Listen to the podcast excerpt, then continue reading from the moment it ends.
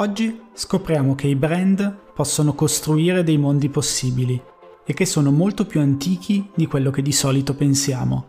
Parliamo della University College London, che non si può più chiamare University College London, di Bretagna e di vasi di terracotta. E scopriamo cosa può insegnarci la semiotica su cos'è e come funziona una marca. Mi farò aiutare da Andrea Semprini, docente universitario e autore di molti saggi, tra cui Marche e Mondi Possibili e la marca postmoderna. Benvenuti, questo è Brandrod. Io sono Matteo Lusiani, mi occupo di strategie di branding, ma sono stato anche un giornalista e un ricercatore in lettere. Questo podcast racconta il mio viaggio alla ricerca di cos'è davvero un brand insieme ai professionisti che mi hanno ispirato. Nel 2005 la University College London ha annunciato una vasta operazione di rebranding. I motivi erano molti e tutti validi. Innanzitutto c'era la parola college all'interno del nome, che sembrava sminuirne il prestigio e lasciava intendere che fosse solo una parte di un'università più grande. C'era poi il fatto che nel 1820 era nata come University of London, ma dopo essersi federata con altri istituti non poteva più usare quel nome e aveva dunque smarrito il legame con la propria tradizione. Ma soprattutto c'era la necessità di attrarre più studenti per assicurarsi più fondi statali. Così la scelta è caduta su una costosa operazione di rebranding. Dal 2005 la University College London non si chiama più così, ma solo UCL nel documento di 51 pagine, con le linee guida sull'uso del marchio, il nome esteso è proibito. Si voleva in questo modo rompere l'associazione con l'idea di college e trasformare l'acronimo UCL in un nome riconoscibile in tutto il mondo. Un po' come avviene per il Massachusetts Institute of Technology, che è molto più conosciuto attraverso il suo acronimo MIT. Il logo, oltre a mostrare le iniziali maiuscole, riporta la facciata stilizzata della sede, per richiamare il legame con la tradizione della University of London.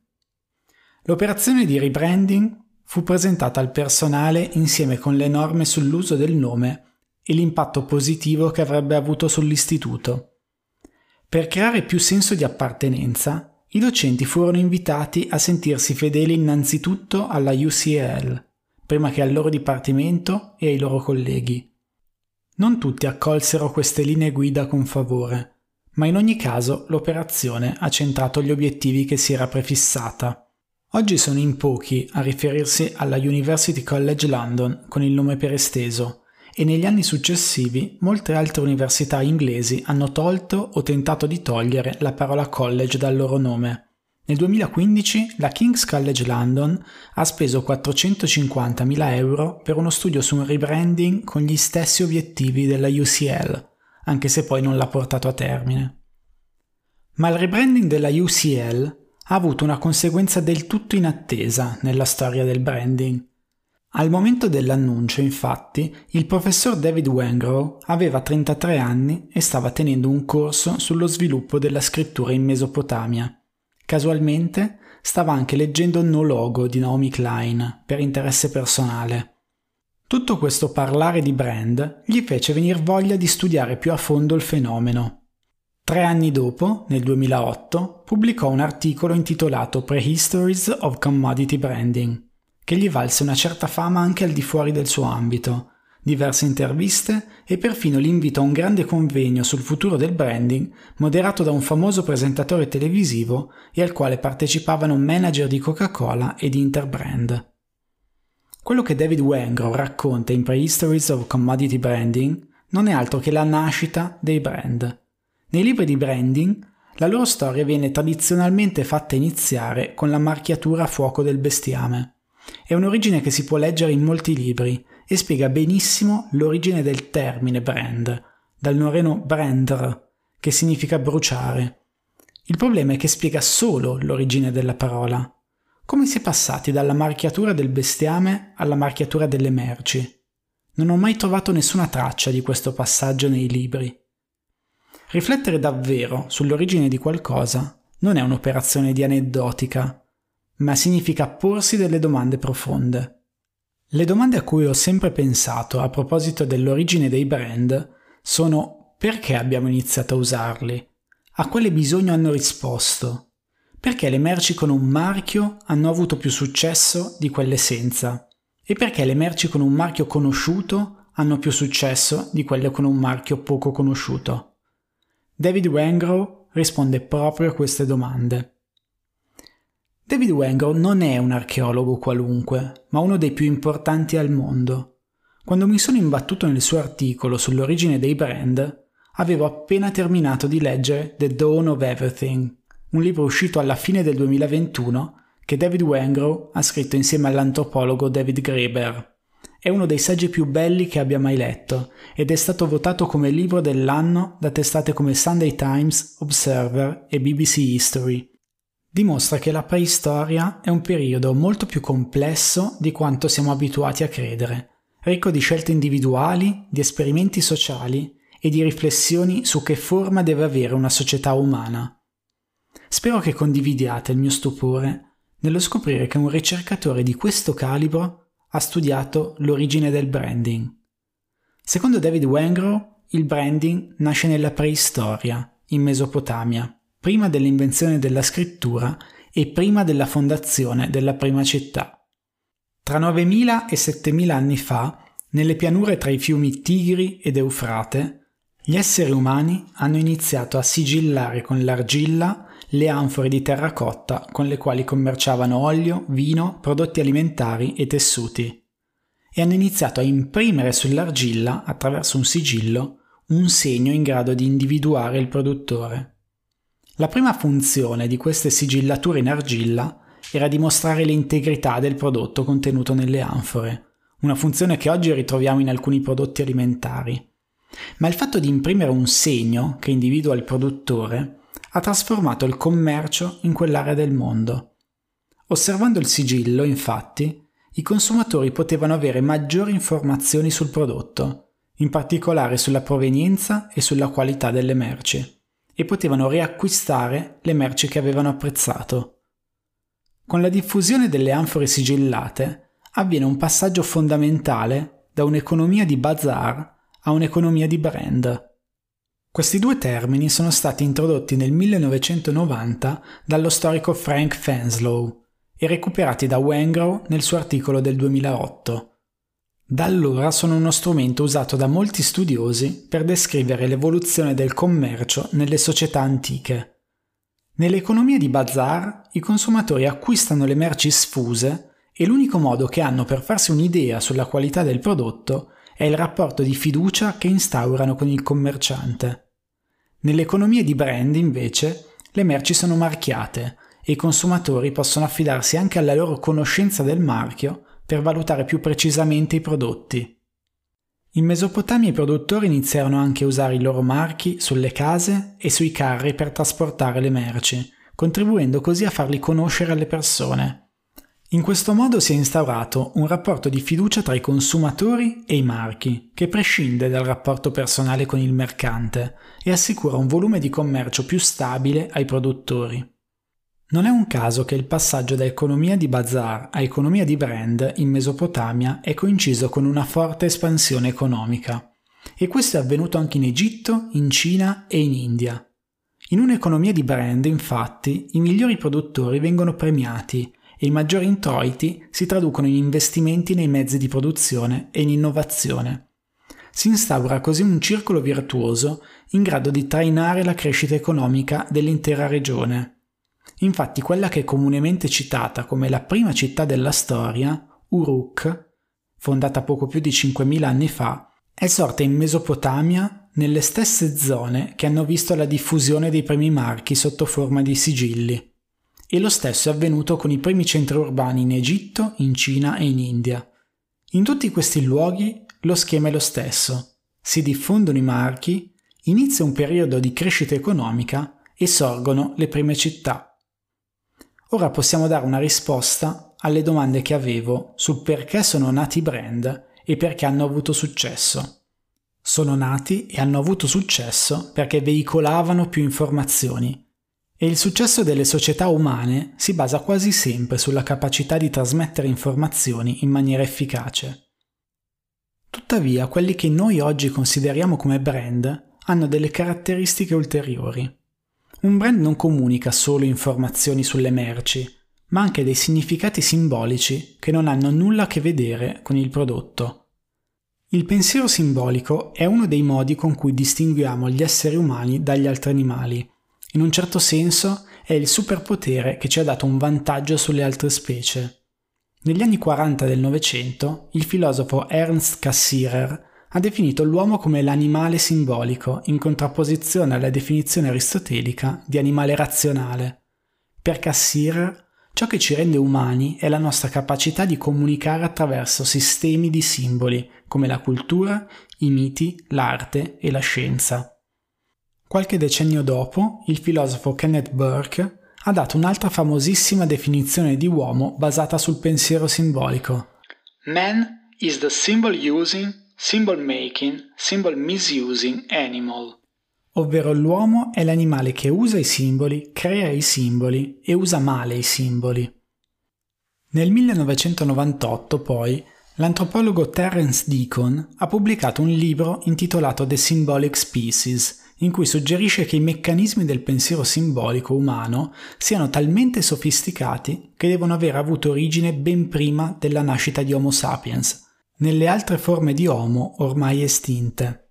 In effetti il simbolo più antico, ritrovato tra le pitture rupestri in Europa, si trova alla Pasiega, in Spagna, ed è stato tracciato con dell'ocra rossa da un uomo di Neanderthal.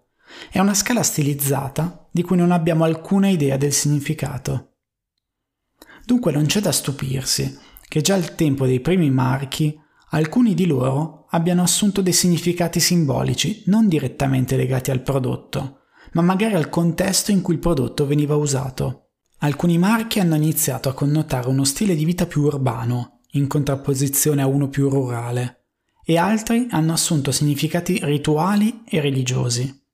E di questi significati simbolici troviamo traccia nell'evoluzione dei sigilli, che da semplici segni geometrici diventano sempre più complessi fino a rappresentare scene di vita quotidiana, divinità e altro ancora. In questo momento possiamo forse scorgere i primi segni del passaggio da marchio a marca, ovvero la nascita del brand così come lo intendiamo oggi. Per comprendere meglio come nascono questi significati simbolici, ho chiesto aiuto al professor Andrea Semprini, Andrea Semprini è responsabile del Master in Strategia di Marca all'Università di Lione 2 e ha pubblicato vari saggi sulle mutazioni della marca nei mercati postmoderni, tra cui Marche e mondi possibili e la marca postmoderna, nei quali analizza il brand con gli strumenti della semiotica. È anche direttore di Archema, una società di consulenza in strategia di marca. All'inizio degli anni 90, subito dopo l'esplosione del valore economico delle marche, Andrea Semprini ha proposto il concetto di mondi possibili per spiegare il modo in cui le marche creano significati simbolici. Negli anni 90 si era già preso la misura dell'importanza che le marche stavano acquisendo eh, nel mondo dei consumi e anche al di fuori. E però mancava una spiegazione del perché di questa capacità, cioè c'erano molte analisi di tipo economico, molte analisi di tipo finanziario, anche di tipo tecnologico sull'innovazione nelle marche, sulla loro presenza nei punti vendita, eccetera, eh, ma mancava, secondo me, eh, una capacità un pochino più approfondita di cercare di capire ma qual è il meccanismo semiotico, cioè qual è la capacità per cui questo senso che le marche, tutti dicono, le marche creano senso, eh, hanno questa capacità non solo di creare senso, ma di creare legame, di creare attrattività e eh, un legame forte con le persone. Questa idea del mondo possibile viene dalla letteratura, viene dalla sociologia, viene dall'antropologia, viene anche dalla filosofia, quindi io sono andato a cercarla in universi che non sono quelli abituali eh, del mondo del marketing o della comunicazione e sono essenzialmente la capacità di creare una serie di riferimenti stabili e ricorrenti e facilmente riconoscibili. Prendiamo per esempio la saga dei film di James Bond, eh, che sono rimasti molto stabili nel tempo e che quindi anche, possono anche essere considerati come una marca, che permettono di creare un mondo, diciamo, magari adesso un mondo anche un pochino datato, però di una certa virilità dell'uomo che non deve chiedere mai, dell'uomo che basta che sia lì è, ed è una specie di monumento di seduzione che non ha neanche bisogno di muovere un dito come una calamita attira tutte le signore eh, di un, del, coraggioso, eh, del mondo in pericolo, di un mondo di tecnologia fatto di gadget, si schiaccia su un bottone, c'è l'orologio che diventa una bomba, eccetera, eccetera.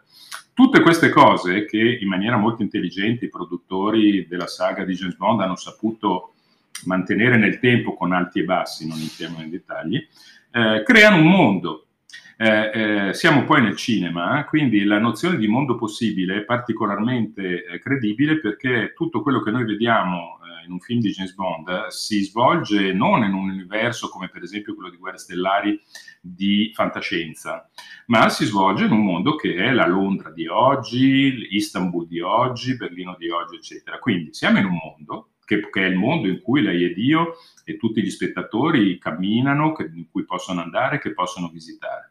Però chiaramente non è il mondo che noi incontriamo realmente quando andiamo a visitare questi posti o quando viviamo in queste città, è un mondo possibile, è un mondo che potrebbe esistere e che viene fatto esistere da una creazione che in questo caso è di tipo cinematografico. Ora, le marche negli anni 90, negli anni 80, a dire il vero, eh, hanno cominciato negli anni 90 con l'esplosione del, eh, della potenza comunicativa essenzialmente dovuta all'apertura dei mercati televisivi degli anni 80 e degli anni 90 in Italia come in altri paesi, eh, c'è stata una mh, disponibilità di supporti televisivi gigantesca all'epoca, c'è stato anche un balzo in avanti delle agenzie pubblicitarie nella capacità di creare comunicazione ad un livello estremamente più importante. E quindi sono apparse delle saghe pubblicitarie, mi ricordo di aver parlato a lungo nei, nei miei scritti dell'epoca, per esempio, della Marlboro Country, eh, che, che, che, è scomparsa poi in seguito all'evoluzione della legislazione sulla possibilità di fare comunicazioni sul tabacco. Ma con tutti questi cowboy eh, sperduti nell'Arizona, soli con il loro cavallo intorno al bivacco, eccetera, eccetera, quindi la produzione di un mondo, anche lì che è un mondo di finzione, ma che ha in questa finzione una capacità di attrattività, nel senso che l'adolescente degli anni Ottanta eh, che pensa che cominciare a fumare sia una forma di rito di passaggio verso l'età adulta, di acquisizione di un certo statuto di virilità, e si sa che quando si è adolescenti la questione della virilità è al tempo stesso una questione molto desiderata e al tempo stesso sconosciuta, temuta, eccetera, eccetera, eh, si capisce che questo mondo possa generare un desiderio di esserci dentro, di entrare in questo mondo. Se negli anni 90 le marche creavano dei mondi possibili attraverso la pubblicità, oggi lo fanno in molti più modi. Mentre io stesso inizialmente avevo identificato questa capacità di creare modi possibili attraverso l'universo comunicativo, quindi essenzialmente attraverso l'universo te- della comunicazione televisiva, degli spot televisivi, con l'evoluzione dei mercati, l'evoluzione anche dei media e l'evoluzione delle persone, eh, e, qui, e, in particolare chiaramente con l'arrivo di internet e poi eh, in tempi più recenti con, la, con l'arrivo dei, dei, social networks, eh, abbiamo eh, la capacità di vedere come le marche sono oggi in grado di creare mondi possibili quasi, e in certi casi senza, avere ricorso alla comunicazione di tipo tradizionale. Nel senso che oggi un negozio di una marca di lusso o anche un negozio di cosmetica, come per esempio la marca Lush se vogliamo, altre marche, sono in grado di creare un mondo possibile per cui io quando entro nel negozio gli odori, le forme, i colori, i suoni, eh, la morbidità della moquette sotto i piedi, eh, come sono vestite le persone che mi vengono incontro, come parlano a me, eccetera, eccetera, fanno sì che quando io passo la porta di un punto vendita, quale che esso sia, entro in un mondo possibile. E alcune marche oggi, soprattutto le marche di lusso, diciamo le marche che hanno i mezzi per poterlo realizzare, eh, ma anche le marche di sport, per esempio, come Nike o Adidas, creano dei flagship stores o creano dei punti vendita con delle esperienze veramente immersive e probabilmente la cosa è solo all'inizio. Per comprendere in profondità come le marche creano dei mondi possibili, è fondamentale rivolgersi alla semiotica, ovvero alla disciplina che studia i segni. Alla base della semiotica c'è il rapporto tra forma e contenuto di un segno, ovvero tra significante e significato, o tra piano dell'espressione e piano del contenuto, per usare i termini più corretti dal punto di vista semiotico. Il primo termine di questi dualismi si riferisce sempre a qualcosa di fisico, come la vista di un segno o il suono delle parole che state ascoltando. Il secondo termine si riferisce invece al significato che quel segno quei suoni hanno. Per comprendere meglio questo concetto, potete ripensare al segno scaliforme tracciato da un uomo di Neanderthal nella grotta di La Pasiega, oppure ascoltare un podcast in una lingua che non conoscete. In questi due casi farete esperienza del piano dell'espressione, ma non avrete alcun accesso al piano del contenuto. Se lei applica paro paro questo tipo di visione alle marche, si può dire che il piano dell'espressione è quello delle sue manifestazioni. Quindi può essere il design del prodotto, può essere il logo, può essere il punto vendita, può essere tutta una serie di manifestazioni che sono quelle eh, a cui il, il, il, cliente, il consumatore con le quali entra in contatto e che gli permettono attraverso un processo interpretativo di risalire al progetto della marca. Cioè è evidente, per prendere degli esempi particolarmente banali, ma che sono quelli che ci parlano di più. Quando io entro in un flagship store di un negozio di lusso come Louis Vuitton sui Champs-Élysées a Parigi, eh, la mia es- esperienza percettiva, quindi le manifestazioni, i significanti della marca con i quali io incontro è già uno stabile con una, con una facciata eh, XIX secolo molto elegante, eh, delle vetrine meravigliose eh, con un'altezza di 3 metri, eh, dei prodotti disposti con grande eleganza, maestria, le vetrine non sono troppo piene, non sono neanche troppo vuote, una porta pesante che spesso c'è un addetto che si incarica di aprirmi quando entro e quindi mi costruisce come un cliente prestigioso che merita rispetto, eccetera. Tutte queste cose sono percettive. Però è chiaro che immediatamente nella mia testa si costruiscono dei significati attraverso queste questo piano del significante di queste manifestazioni, che sono una marca prestigiosa, una marca che mi tratta come se fossi un principino, una marca che è capace, che ha i mezzi di creare un mondo di raffinatezza, di minimalismo, di eleganza, di tutto quello che vuole a seconda di diversi tipi di progetto e quindi attraverso il contatto con le manifestazioni io poi entro in contatto col progetto della marca. Progetto, per dire una parola anche sul progetto, è quello che nei manuali di marketing si chiama la brand mission o la brand vision, ci sono varie forme con sfumature spesso molto, molto piccole fra una e l'altra, che è semplicemente, io la chiamo la, l'enunciazione fondamentale della marca, sempre per utilizzare dei termini di semiotica, cioè essenzialmente perché esisto come marca, perché ci sono piuttosto che non esserci, che è una grande questione filosofica, perché c'è qualcosa piuttosto che niente, e come giustifico questa mia esistenza nel mondo. Ci sono molte marche che non si pongono questo problema, dicendo ma io esistere sono, come dire, sono, sono pippe mentali da intellettuali, io sono sul mercato per vendere e fare soldi che ci sta benissimo, anzi è uno dei principi fondamentali della marca, quello di creare valore nel senso economico del termine. Però le marche che non si pongono il problema esistenziale del dire ma perché io esisto piuttosto che non esistere, che vuol dire ma in che cosa io giustifico la mia esistenza agli occhi del pubblico, sono marche che spesso poi finiscono col sparire eh, dall'immaginario di questo stesso pubblico perché non hanno una differenza, non hanno una specificità, non hanno un'originalità, non hanno un'innovazione, non hanno un'inventività, che le rende eh, progressivamente meno interessanti. Eh, le marche più potenti, è una specie di test che si può fare molto rapido, sono le marche rispetto alle quali non, qualunque consumatore di questa marca può dire in due secondi e senza riflettere perché questa marca esiste può dire perché mi porta gioia, perché fa dei prodotti bellissimi, perché mi diverto tantissimo a contatto con questa marca. Quando la persona sa dare una risposta rapida, immediata, senza doversi pensare su un'ora, senza partire in frasi particolarmente arzigogolate, vuol dire che questa marca ha saputo produrre un progetto particolarmente originale e significativo e soprattutto ha saputo comunicarlo attraverso delle manifestazioni, quindi dei significanti, coerenti e chiari per risalire rapidamente a questo progetto. Dunque, da un lato abbiamo le manifestazioni di una marca, il logo, il nome, le forme, i colori, il punto vendita o una campagna pubblicitaria.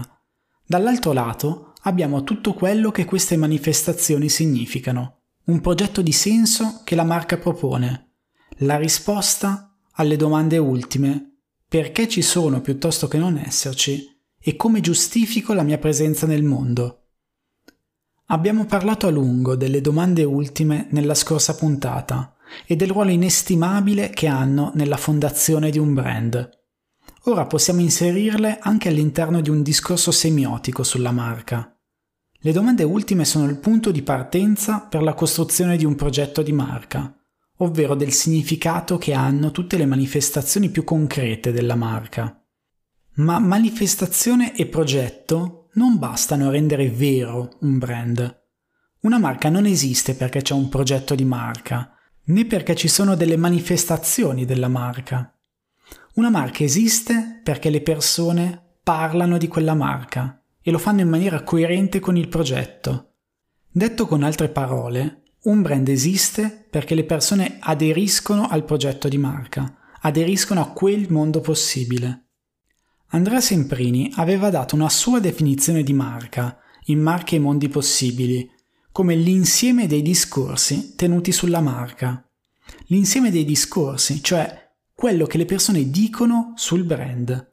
Il brand esiste in quei discorsi, esiste quando le persone credono che esista. Mi torna in mente un cartone animato della DreamWorks, tratto da una serie di libri per bambini di William Joyce. Si intitola Rise of the Guardians tradotto in italiano come Le cinque leggende. I protagonisti sono le leggende a cui i bambini credono, Babbo Natale, la fata dei dentini, il coniglio pasquale e l'uomo dei sogni. Quando l'uomo nero torna sulla Terra, a pochi giorni dalla Pasqua, e distrugge tutte le uova, i bambini smettono di credere nel coniglio, che diventa sempre più debole. All'inizio del cartone è un coniglio alto come un uomo, muscoloso e armato, poi si trasforma in un piccolo coniglietto indifeso. I brand sono come queste leggende e esistono solo se le persone credono in loro, se no diventano piccoli e scompaiono. C'è anche un altro motivo per cui mi è tornato in mente questo cartone. Quando l'uomo nero torna sulla Terra, viene creata una quinta leggenda, Jack Frost, l'uomo che fa nevicare. Babbo Natale gli dice che per poter essere una leggenda deve trovare il suo centro, cioè il vero motivo per cui esiste. In pratica lo invita a rispondere a una domanda ultima.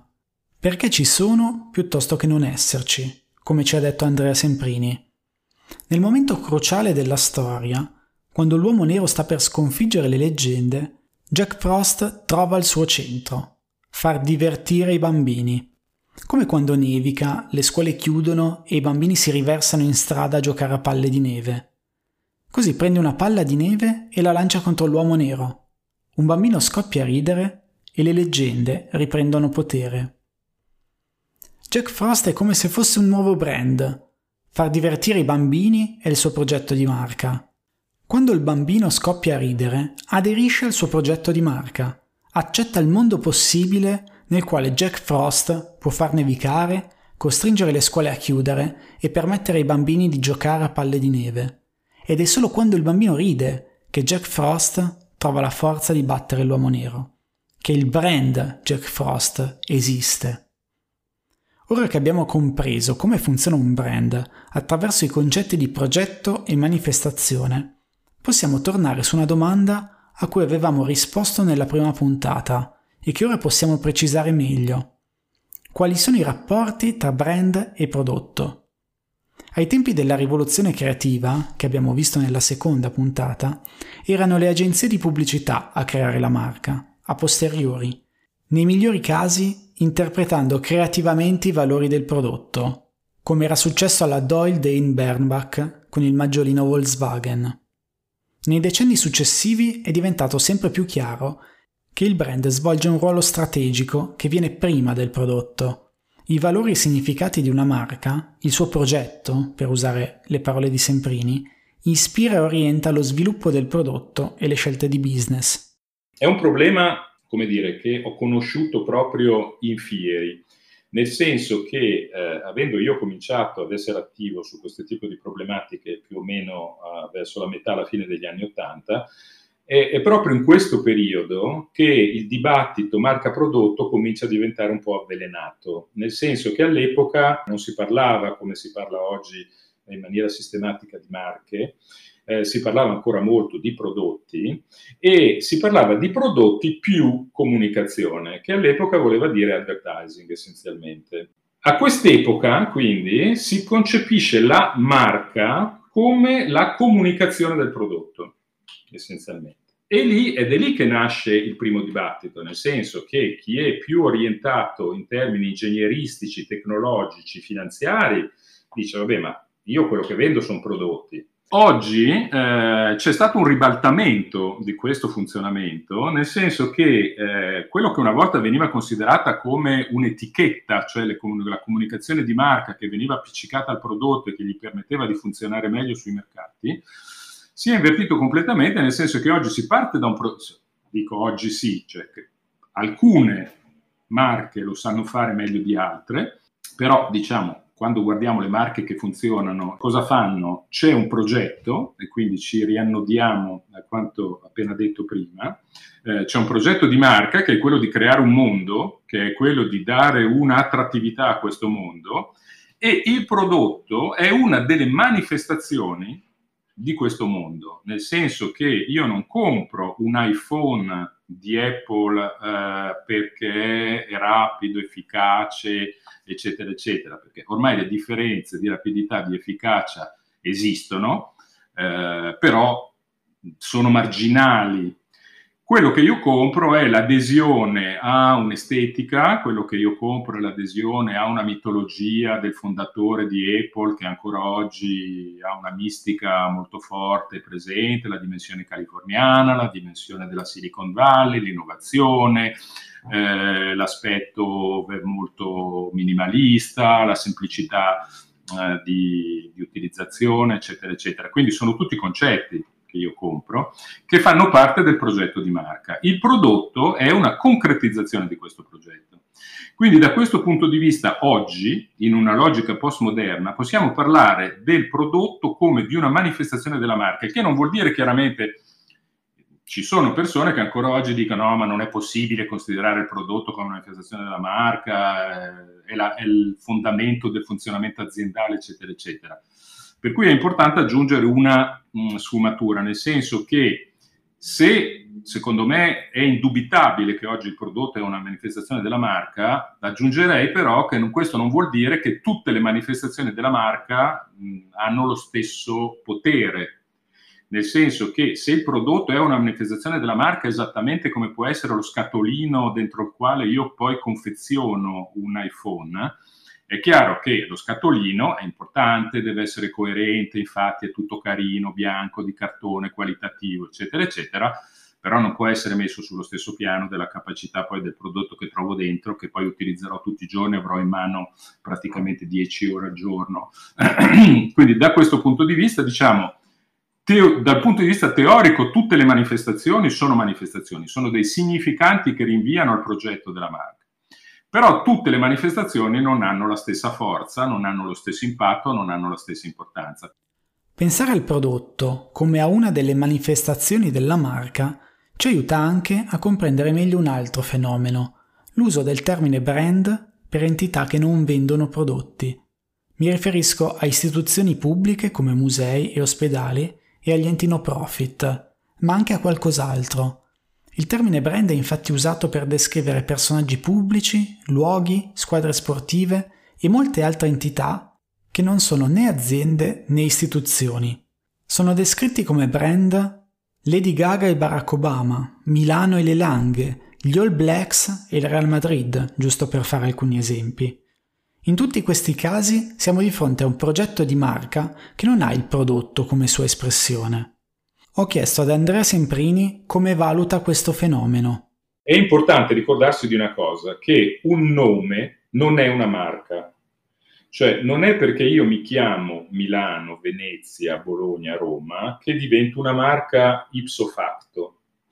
Eh, quello che permette a un nome di diventare una marca, e qui ci riannodiamo un'altra cosa che lei ha evocato prima, cioè che la marca è la totalità dei discorsi che circolano intorno ad essa e su di essa, è il fatto che sia percepito come tale dalle persone. Le do un esempio molto concreto, che è la Bretagna. Fino a una decina d'anni fa, il, le destinazioni turistiche eh, elettive in Francia erano chiaramente la costa mediterranea Piano piano è emersa la costa atlantica come un'alternativa perché chiaramente la, eh, la, saturazione della costa mediterranea, anche il fatto di andare in spiagge dove la gente è impilata su quattro livelli perché c'è una certa volgarità, un certo non rispetto anche dell'estetica del litorale, eccetera, hanno fatto sì che progressivamente la gente cercasse delle soluzioni alternative. E piano piano salta fuori la Bretagna, che è un posto che aveva dei grossi handicap di distanza, eh, di, anche di una percezione di un clima eh, non particolarmente friendly rispetto al clima mediterraneo, eccetera. Però cosa succede? Succede che in parte il cambiamento climatico ha reso molto più miti e meno piovose le estati bretoni. Eh, d'altro lato, intelligentemente, il governo francese ha creato delle linee ad alta velocità che hanno reso più eh, accessibile in minor tempo la costa bretone e piano piano la Bretagna emerge come una possibile destinazione alternativa. Non si parla di branding in tutto questo, sono semplicemente delle trasformazioni socio-economiche, delle trasformazioni socioculturali che si sono prodotte negli ultimi dieci anni. Però cosa succede? Succede che il Dipartimento della Bretagna, che poi in realtà sono due dipartimenti, ha preso coscienza a un certo punto di questo potenziale che era un potenziale inespresso e ha cominciato a farne un mondo possibile, quindi con delle comunicazioni che fanno vedere le casette bretoni che sono sempre un po' cupe, un po' sinistre, però delle coste meravigliose, un mare bellissimo, almeno finché uno non ci mette un piede dentro perché poi dopo glielo tagliano perché è congelato, però diciamo da vedere molto carine con l'apparire del telelavoro molte persone hanno cominciato a prendere in considerazione l'ipotesi di trasferirsi addirittura in Bretagna, di venire una volta alla settimana eh, a Parigi o a Lione o nelle grandi città dove c'è l'attività economica. E lì si comincia ad avere la costruzione, la coalescenza di una serie di fattori che portano alla percezione della Bretagna come una marca territoriale. Nel senso che oggi, quando lei dice Bretagna, esattamente come dice Firenze o Venezia, a tutta una serie di persone che vivono in Francia, uno pensa immediatamente qualità della vita, un habitat relativamente preservato, una certa dimensione selvaggia, tutta una serie di elementi che creano un mondo possibile. La Bretagna non è questo, non è solo questo il mondo reale della Bretagna, ma il mondo possibile della Bretagna come marca è questo. Direi che eh, c'è un abuso oggi del nome, dell'utilizzo di marca, pensando che eh, un nome e una notorietà, una awareness, sono sufficienti per avere una marca. Io direi, eh, perché no, nel senso ci, tutto ci sta, però mi sembra che è solo il primo passo nella creazione di una marca. Nome ed awareness sono delle condizioni necessarie, ma assolutamente non sufficienti finché non c'è un riscontro da parte delle strutture della ricezione, quindi per dire le cose semplicemente, da parte dei consumatori o da parte dei pubblici della marca, di, di, costruzione, di adesione al mondo e di riconoscimento di questo mondo non si può realmente parlare di marca.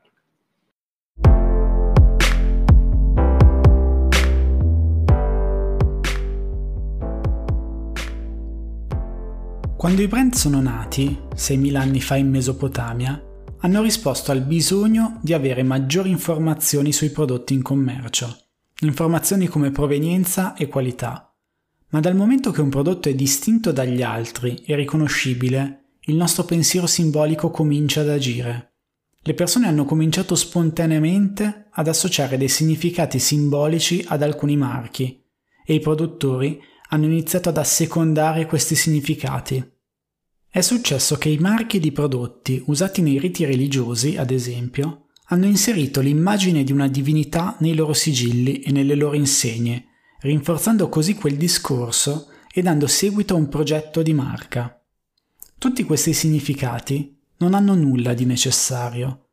Se guardando un marchio penso solo alla qualità e alla provenienza del prodotto, non ho ancora una marca, perché queste informazioni sono in qualche modo necessarie tutti i prodotti hanno una qualità e una provenienza e il marchio permette semplicemente l'accesso a quelle informazioni. È solo quando guardando un marchio penso a uno stile di vita, a un'emozione, a un ideale o a qualunque altra associazione che potrebbe anche non esistere, ma invece esiste, che ho un brand. Il nome che si dà a un segno che rimanda a un significato non necessario è simbolo. Un brand è quindi un simbolo e di conseguenza il branding è l'attività di organizzare in maniera coerente il suo significato. Il mondo è pieno di simboli che non sono brand. Il nero è un simbolo di lutto, per esempio, ma non è un brand. È un simbolo perché non c'è un rapporto necessario tra il nero e il lutto, infatti altre culture usano il bianco. Ma nessuno si occupa di organizzare e comunicare con coerenza questo significato. È semplicemente una parte della nostra cultura. Citando l'esempio della Bretagna, il professor Andrea Semprini ha sottolineato il momento in cui quello che era un fenomeno socio-economico e socioculturale è diventato branding. Non quando i turisti hanno riscoperto la costa bretone, né quando il cambiamento climatico l'ha resa più mite, e nemmeno quando il governo ha migliorato le infrastrutture per raggiungerla. È diventato branding quando i dipartimenti bretoni iniziano a organizzare i significati simbolici della Bretagna e ne fanno un mondo possibile. Qualunque costa rurale può essere un simbolo di qualità della vita e ambiente incontaminato, ma è solo quando un territorio comunica e agisce coerentemente in modo da significare qualità della vita e ambiente incontaminato che possiamo parlare di brand. Ed è solo quando le persone credono in quei significati che il brand esiste.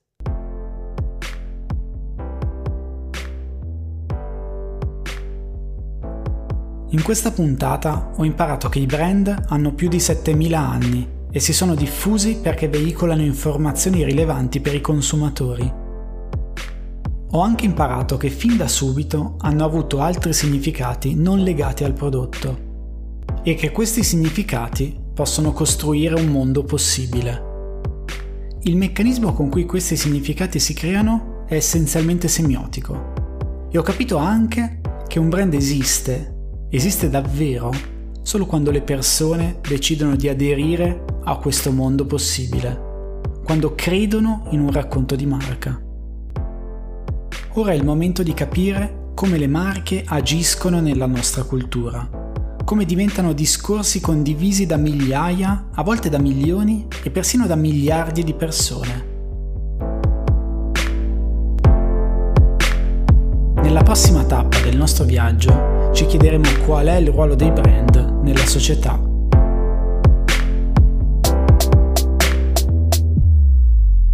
Brandroad è un podcast ideato, scritto e realizzato da Matteo Lusiani. Ringrazio Andrea Semprini per essere stato ospite di questa puntata. Se vi è piaciuto questo episodio, valutatelo e commentatelo sulla piattaforma di podcast che state usando. Questo aiuterà altre persone interessate a scoprirlo. Se vi interessano questi temi, andate su brandroad.it e iscrivetevi alla newsletter. Se volete scrivermi, la mia email è ciao-matteolusiani.com.